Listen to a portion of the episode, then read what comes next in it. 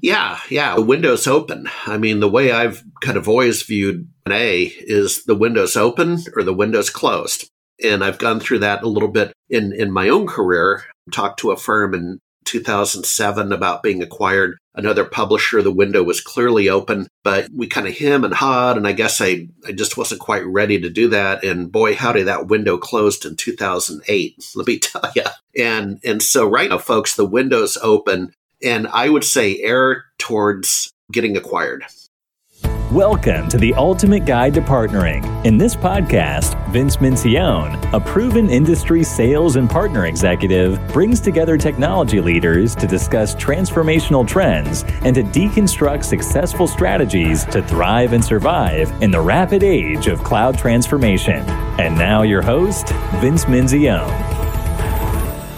Welcome to, or welcome back to the Ultimate Guide to Partnering where technology leaders come to optimize results through successful partnering. I'm Vince Menzione, your host, and my mission is to help leaders like you unlock the leadership principles and learnings of the best in the business to get partnerships right, optimize for success, and deliver your greatest results. One entrepreneur's outlook on tech, partnerships, and cannabis. My guest for this episode of the podcast is no stranger to the world of partnering small businesses, and emerging opportunities. Harry Brelsford hunts business opportunities and marries business to technology. Harry's an amazing individual, which is why I invited him here at Ultimate Guide to Partnering. He's a serial entrepreneur, college professor, author, and all around good human being. And he has played a vital role in our world of partnering for quite some time. In this episode, we cover partnering, entrepreneurship, the economy, the cannabis industry, as well as thriving during this time.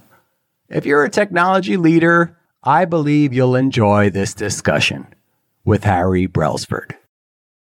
Before we dive into the interview, I'm happy to announce that PartnerTap has become a founding sponsor of Ultimate Guide to Partnering. I've been friends with the founders of PartnerTap for many years, and PartnerTap is the only partner ecosystem platform designed for the enterprise. Their technology makes it easy to align channel teams with automated account mapping, letting you control what data you share while building a partner revenue engine. I'm so excited to have them on board. Harry, welcome to the podcast. Uh, all right. Hey, I'm happy to be here. I am so excited to finally welcome you as a guest on Ultimate Guide to Partnering. We've been planning this thing for a long time. You are somewhat of an icon and have had a prodigious career in our world of partnering and technology, particularly in the small and SMB space with SMB Nation and your latest endeavors. So I am really excited for this conversation today. Well, thank you. For those of us, for the few people who don't know Harry, how do you describe yourself? Tell us a little bit about Harry. In the professional sense, I could say it, it goes back to uh, junior high and high school. I was a bike courier for a law firm in Anchorage, Alaska. So, with the discovery of Prudhoe Bay, long story short, I grew up in Alaska. And this law was back in the day when they had bike couriers. And I was also bike racing. So it was kind of I could train and get paid. And the uh, head of the law firm, it was a bond underwriting firm. So they did the municipal bonds for the Port of Valdez, that kind of thing. So if you can kind of marry technology and business, and, and this is back when they were using Wang word processors and IBM Selectrics, right? And those huge floppy disks comment was if you can marry technology and business you'll you'll do very well. That's essentially what i've done for my career is i'm half business and half technology. That's that that's good and bad because the geeks don't think i'm geeky enough and the business people don't think i'm business enough so i kind of sit between them so that's how you describe yourself. And how did you get started in the world of it and in particular the partnering space what happened is I would work summers on the Trans Alaska Pipeline and come down with a wallet full of cash back to college, University of Denver. So in 1981, I went over to the uh, one of the chains, the computer store chains. I forget the name, but you remember that's when the computer stores were all chains and franchises. Yeah, Computer World, Computer Land, and all those places. Yeah. Yeah, it's Computerland. And I drove over to Computerland and bought an Apple II Plus, one of the early commercial renditions of the Apple II family, black and white monitor. It had a 40 character capability. I had to buy an 80 character extender card. I bought a Hayes modem, a 300 baud modem, a little bit of software. Ooh, fast. Yeah.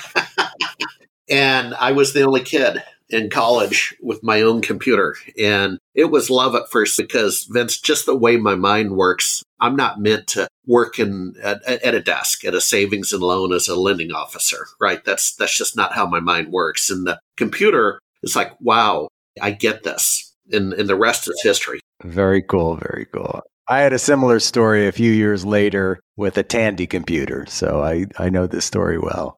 Yeah. And then on the partnering space, that's actually a really good question. My reputation was built. I got in very early with Microsoft Small Business Server in 97, a pre release, beta testing, and all that. And I lived in Seattle so as a natural act. I didn't really even think about partners or channel partners or MSPs. I was more of a product stack guy and the team was too at the time. We were we had some messaging of just add water. The secretary at the law firm or whoever could just buy sbs install it just add water and it magically worked and did the five or six things he needed. Vince i didn't wake up in the morning thinking about partnering.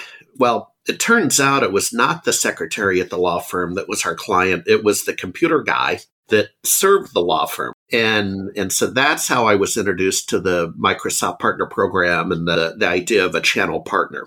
It just seems that that was Microsoft really was at the core of that intersection of the PC networking software and having to deliver it to end user customers, right? Yeah, it became very apparent very quickly.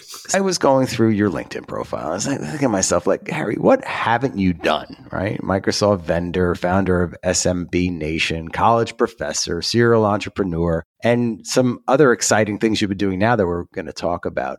Tell us what's exciting you most today. Yeah, yeah. Today it would be the time I'm spending as a principal analyst in the cannabis technology field. So, by analogy, I'm behaving a lot like what you would see at when I know, and a lot of listeners know Jay McBain over at Forrester is a principal analyst in the channel area, channel partner area. And so I'm behaving a lot like him. And so I'm serving private equity, VC, and investors as well as, but, but the real clients, and here again, it's a little bit of a surprise. The real clients have been the ISVs that come from traditional adjacent industries, such as secure cash management and printing. And they want to break into this sector.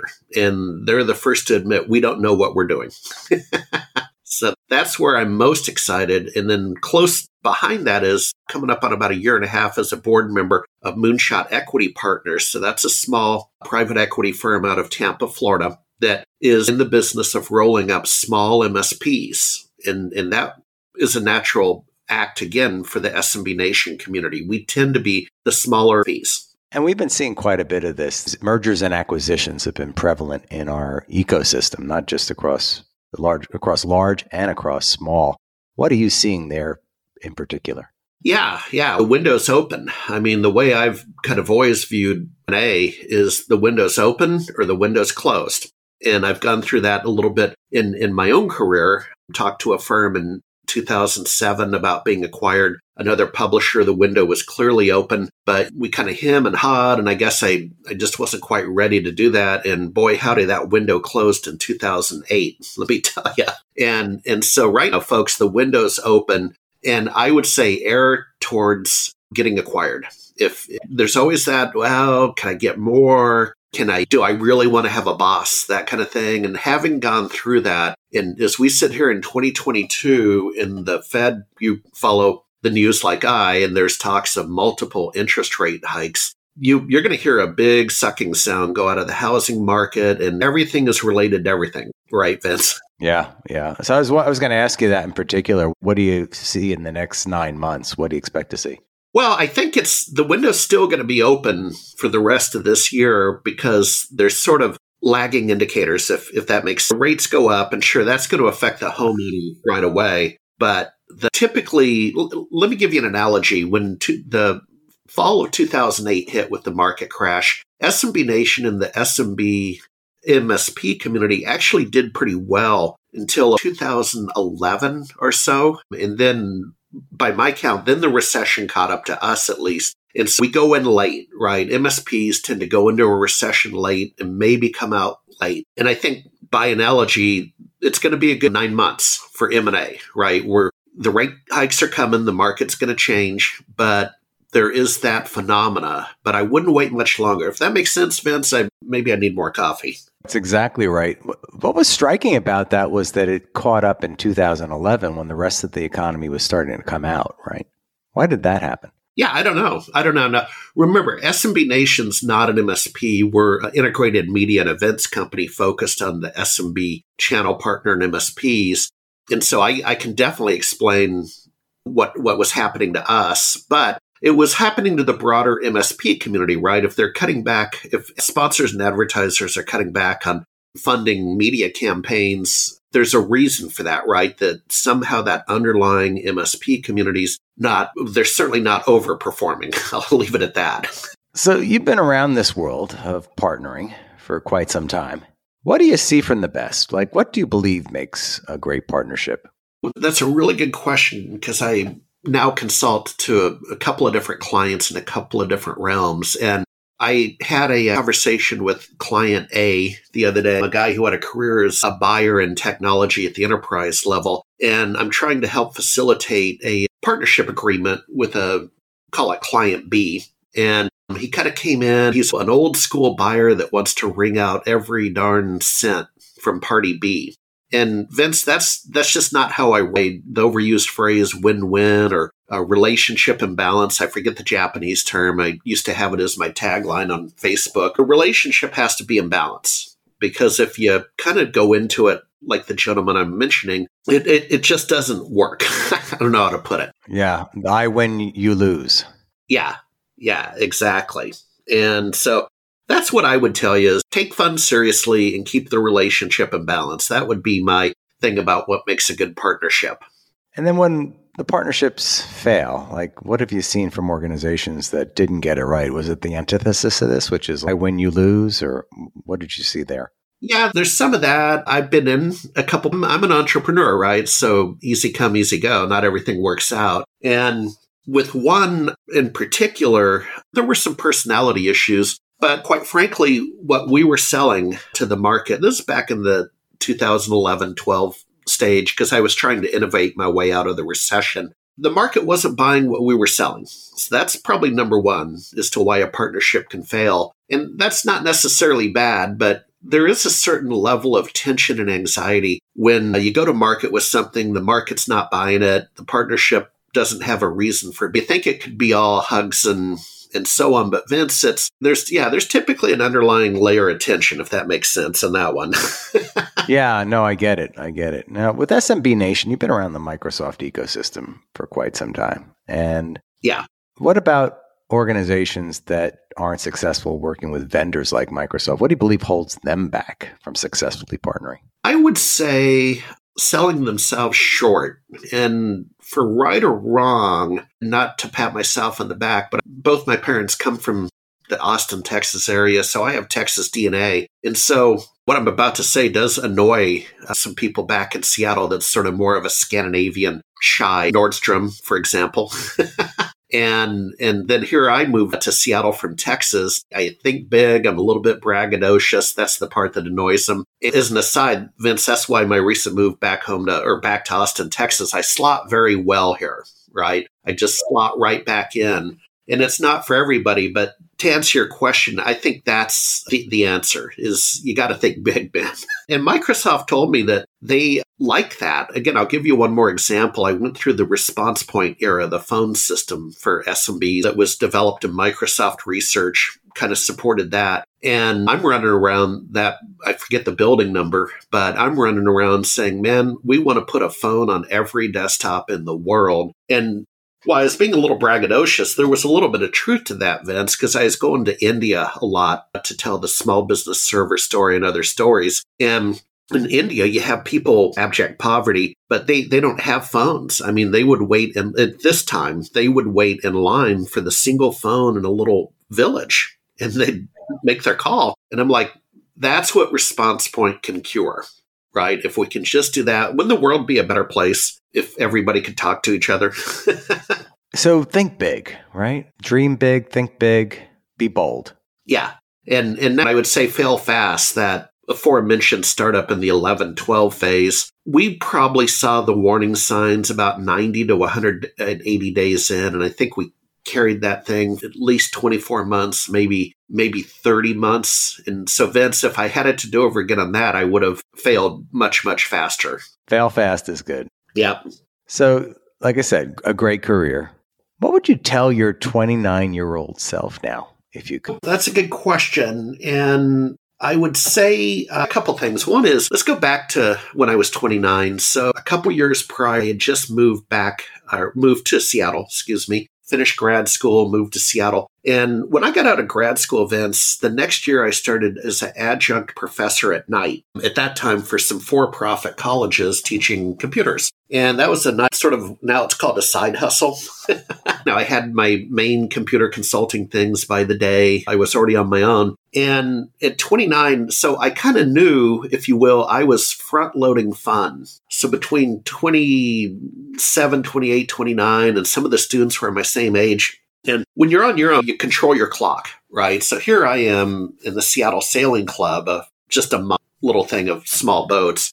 It's not a yacht club by any stretch. I could take friends sailing at two in the afternoon on a Tuesday, and other people my age, wage slaves at Wells Fargo, right? They they were building their career, and so I kind of knew I was going to front load fun, just live large while I was young, and then I I always had the confidence that I would catch up right? It's like I'll catch up to the Gilberts sitting in cubicles at, at Wells Fargo. I'm not too worried about them. I'll catch them on the flip side. And to some extent, I have. I felt really good about that part of my career. And so then I had to get serious. And now I like work, right? I, I don't want to stop working. I now, some of those people are now retiring, especially if they were like state of Alaska employees vested. And now, so they're, I have these friends. They're the winter in Costa Rica or whatever they want to do. But Vince, I want to work. Now, to answer your question more specifically, I probably would have diversified my portfolio more, and I've just started to do that. I was never a big stock. I had some real estate and had my startup. But if I had it to do over again, I've just recently in the dip started buying cannabis or index stocks. And there's some reasons for that. The Safe Banking Act passing the House, headed to the Senate, hopefully but that's what I would have done. Just then, every month, put $500 into an index fund, forget about it, and look at it once a year. So that I wish I had done. I had a little bit more diversity in my financial portfolio. It's funny that you picked that. I, I find that what you mentioned earlier about front loading fun, most people a- answer this question with, I would, I wish I had enjoyed myself more during that period of time, right? or as opposed to like, you did it right early. You were doing it right early yeah, I, I had fun. So I love what you had to say about work. And there are some people at a certain age that maybe they're burnt out and they decide they're going to retire and spend their time on a golf course or on a boat or in Costa Rica. What's going to keep Harry going for the next 20 years? Like, I don't anticipate you're going to retire anytime soon. How do you keep up this stamina that you have? Like, what are you doing? Taking vitamins or? Well, the stamina. Yeah, I was just having this conversation the other day, and and trust me, I can always do better in my diet and workouts. I do have my challenges, but I have been working out almost every day since I got a coach. I was pretty out of shape, call it 2000. And I paid this, you pay these guys like 250 a month and they go out and ride with you on a bike and they have a schedule, that kind of thing. Help that guy out. He helped me. I helped him in 2000. So I've been pretty consistent, the daily bike ride or the, the daily swim or at least the morning walk. And I see it, Vince. I mean, I, I go back to Alaska and visit some friends that are lethargic. Dude, they're tired. I mean, they're, they're taking naps. I mean, I'm like, I'm like, Tom, Tom, dude, you're kind of old for your age. no, activity is just so, so important. Yeah. So that's the stamina. And then the other thing would be, yeah, I'll always be a startup guy. I mean, that was one of the things I think in 07 when we are approached to be acquired. And I was a lot younger. I, I learned some lessons. I learned a few things. But the idea that if I got acquired, I was kind of fearful, Vince, about, well, what do I do now? I mean, I'm relatively, God, this it wasn't enough money to retire on, that kind of thing. I mean, so I, I had to build up my confidence. There's always going to be startup opportunities. So that's where I'm headed. I'm excited for your future. And we have a lot of listeners. I'm an entrepreneur myself. I went from corporate America. I always thought like an entrepreneur, though. I always felt like I had it in my DNA. My grandfather was an entrepreneur. What advice would you have for entrepreneurs, like just getting started if they wanted, if they just decided to? We're talking about this great resignation that's been going on. A lot of people are they're ter- turning their side hustle into a full time hustle, into an entrepreneurship, and they look at what I'm doing, in fact, and go, "Wow, that's great! I'd love to do what you're doing." What advice would you have for those who are maybe thinking about their next career and becoming an entrepreneur? What would be the advice you'd have for them? Yeah, great question. So the the last book I I wrote un, under my name, I do some ghostwriting for executives, but during the recession, I wrote the book on the Pocket MBA. So I actually have that trademark and that website, pocket.mba. It's a vanity site, vanity URL. And the idea was instant entrepreneur, right? A lot of people, the great resignation and or lost their jobs at the beginning of the recession. I'm sitting around with a little more time on my hands probably than I, I realized. So I just started typing. And the book is predicated on finder, minder, grinder. So you got to find the business, you got to manage the business, and you got to do the work. And I tried to back out the technology use cases, right? I tried to make it a book you might see at the airport and buy it to read on a very long flight or a couple flights. And what I recommend there was to, again, kind of think outside the box. So I'll give you an example. A lady, it's a use case in my book, a lady who had a food truck in San Antonio, Texas, made a lot of her money. They have a big festival in the spring called Fiesta right? And that's where she kind of made the bulk of her money for the year. And Fiesta, of course, got canceled in the pandemic. I mean, Fiesta events is like over 10 days, several hundred thousand people trotting around. And I'm sure Florida has those things too, right? Everybody's got those up here at South by Southwest in Austin. And so I talked to her and I said, You might look at the uh, federal school lunch program. What if you could turn your food truck and go park in the cul de sac in a neighborhood and all the kids run out of, because they're homeschooled at this point and you could get federal funding and turn your food truck into a, a cafeteria, basically. I actually need to check in with her I mean, now she's probably back to regular business, but you get the idea. I, I need to see if she did that. But it's got to be, you're going to have to, to answer your question, you're going to have to innovate your way out of this one. So you're going to have to, a really creative idea. I always recommend to get through that first, let's say that you really like wood carving and, and you want to carve bowls. And I actually have that friend in New Canaan, Connecticut, but you got to make a living. And so if you're a professional with a distinct skill set like project management, you can go up on these white collar labor markets like Catalant and G and pick up side just to carry you through. Or heck, at worst, drive Uber while you're getting your startup going. Great advice, Harry. We're going to provide links to the Pocket MBA. It's it's pocket.mba. That's the website. It is. And we're going to provide links in our show notes for our listeners. I think it's some some great advice for those who are starting out. So we're going to shift gears and we're going to have a little fun. It's a question I love to ask our guests. So you're hosting a dinner party and you can invite any three guests from the present or the past to this amazing dinner party. And hopefully we're able to do that. We're, we're done with where we've been these last two years with the lockdown. Who would you invite to this amazing dinner party and why? Yeah, it's a, uh, that's a great question. Oh, kind of coming from your world, and I'm not going to say Bill Gates. That would that's probably an overused dinner party. And I met him a couple of times. Obviously, never really got to know him. Like shook his hand. But Paul Allen, Paul Allen always struck me as real interesting, and I would have liked to have double clicked into the mind of Paul Allen. And you and I were in his orbit, right? And a couple things about Paul Allen would be I'd like to find out a little bit more about owning the Seattle Seahawks. I went to the party at Union Station next to the Kingdom when he bought the Seattle Seahawks. I think it was from Ken Behring out of Southern California. And I would have liked to have talked about that, right? And you might expect I'd sit there and talk about Microsoft the whole time. I already know that story. The other thing I would have talked about is the, the cancer battle that oh, it was a real eye opener from events that, you know, here was a guy worth $20 billion and, and died from what was it, non Hodgkin's lymphoma. And it's like, it really was an eye opener that he had all the money in the world and still died from cancer. I mean, what's that tell you about cancer, right? That, I mean, he could build an oncology ward, and for all I know, he did out at his house on Mercer Island. So there'd be that. Then the other one would be uh, Barack, just a cool dude. And, and part of that would be with these three people at the table, I think there'd be good interaction, right? But I just like to chill with Obama, man. Any special questions for Barack? What would you say to Barry? Well, probably how, and, and I could learn from him. He was a cool cucumber in negotiations. So foreign negotiations didn't control the Senate and the House. So I, I would ask for advice on how to for lack of a better word, get along better with people. I mean, that, that guy got some stuff done. And again, regardless of what where you're at on the political spectrum, he got some things done, like the healthcare thing. And so I'd like to talk about that, right? Like, man, how do you do that? and not get mad. well, and also, how do you step into being the first president, African American president in the United States, and deal with that? I mean, that we have to remember that portion of it.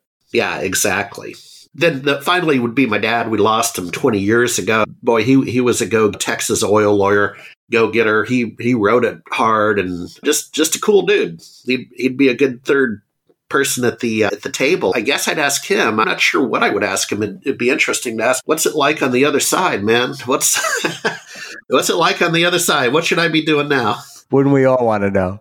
So it sounds like a great party, Harry. Maybe maybe I'll stop by for a beverage. What are you serving, by the way, for beverages? I, I, I like a little white wine maybe with my dinner. Oh, okay. Yeah, I'm, I'm kind of a vodka cranberry guy. Okay, all right. There's some cool vodka in Texas. We can get some of that local vodka you guys have. Yeah, yeah, right here in I live in a community called Dripping Springs, and there's the Eddy Distillery, and, and then there's Dripping Springs vodka. The nickname of Dripping Springs is Drunken Springs. Drunken Springs. I've had Eddy vodka. I love some of their flavored vodkas. They've got some really very cool vodkas. Yeah, yeah, it's right here, the distillery. oh, that is very cool. Well, Harry, you have been an amazing. It's great to finally have you here on Ultimate Guide to Partnering. And for our listeners, and these are all people in the technology sector, leaders in the technology sector, organizations looking to better partner. Do you have any final recommendations for these listeners on how to achieve their greatest results this year? We sort of a balance, a, a work life balance, I guess, is where I, I sit today. And here, here's what I mean is, is I've gotten older. Like I used to drink a lot of coffee, right? And now I'm down to one cup a day. Coffee kind of makes me jittery. And the point is, I, I, I literally do do a morning walk to kind of engage in popular phrase called just kind of get centered and, and get prepared for the day. And I have a loop out here, a mile and a half loop in the hill country. Put on my headphones, chill to some music. And, and that would probably not the advice you expect me to give, but it would be that work life balance, focus, and mindfulness is increasingly important because, I mean, studies have shown, Vince, that people carried a fair amount of anxiety through the pandemic, right? You're, you're not imagining it. So that that's probably the best recommendation I have.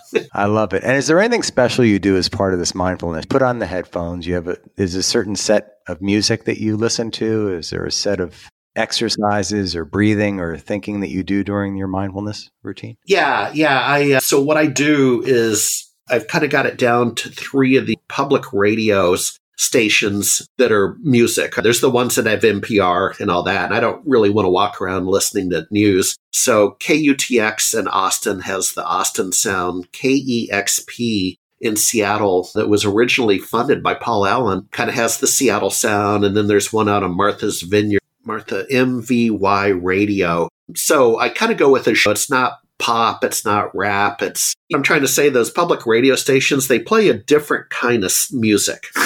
something that's going to keep your mind at ease as you're as you're doing your walk. Yeah, exactly. So that's my secret. We're not going to call it elevator music, but I know exactly what you're saying. Yeah, yeah, and I'm sure you have it down in Florida. No, no doubt. It's a certain genre, public radio music. That's great advice for our listeners, Harry. I want to thank you again for being an amazing guest. Thank you for your patience in coming on to Ultimate Guide to Partnering, and great to have you here today yeah, yeah, stay in touch. Come on out to Austin. As with each of my episodes, I appreciate your support. Please subscribe on your favorite platform, like, comment, tell your friends about Ultimate Guide to Partnering and where they can find us. and I'd love your feedback. Please like the podcast and provide comments or reach out to me at Vince Menzione on LinkedIn, Twitter, Facebook, and Instagram. You can also like and follow Ultimate Guide to Partnering on our Facebook page or drop me a line at vincem at ultimate-partnerships.com. This episode of the podcast is sponsored by PartnerTap, the partner ecosystem platform most trusted by enterprise. Drive more revenue with your partners and learn more at partnertap.com. Thanks so much for listening to this episode of The Ultimate Guide to Partnering with your host, Vince Menzione. Online at ultimateguidetopartnering.com and facebook.com slash ultimate guide to partnering. We'll catch you next time on The Ultimate Guide to Partnering.